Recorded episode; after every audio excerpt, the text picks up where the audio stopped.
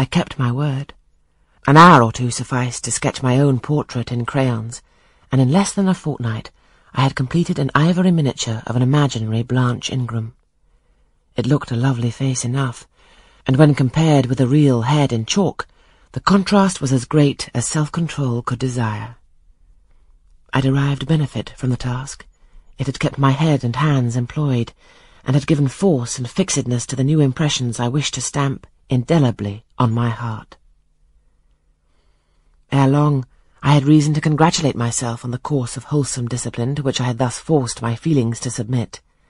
Thanks to it, I was able to meet subsequent occurrences with a decent calm, which, had they found me unprepared, I should probably have been unequal to maintain, even externally.